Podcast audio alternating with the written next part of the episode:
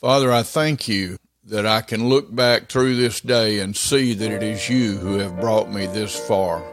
I look back and I see that there are places I stumbled, but you held me up.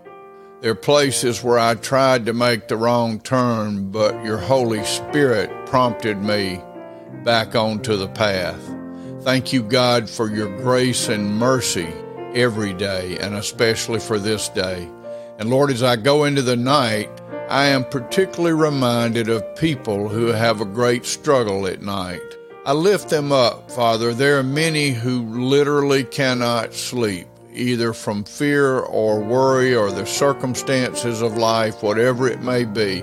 I pray for them this night praying for rest and peace in their souls as well as in their body. I pray for those who are worrisome because they've not trusted in Jesus as their Savior, that tonight would be the night of salvation by grace alone, through faith alone, in Christ alone. Amen.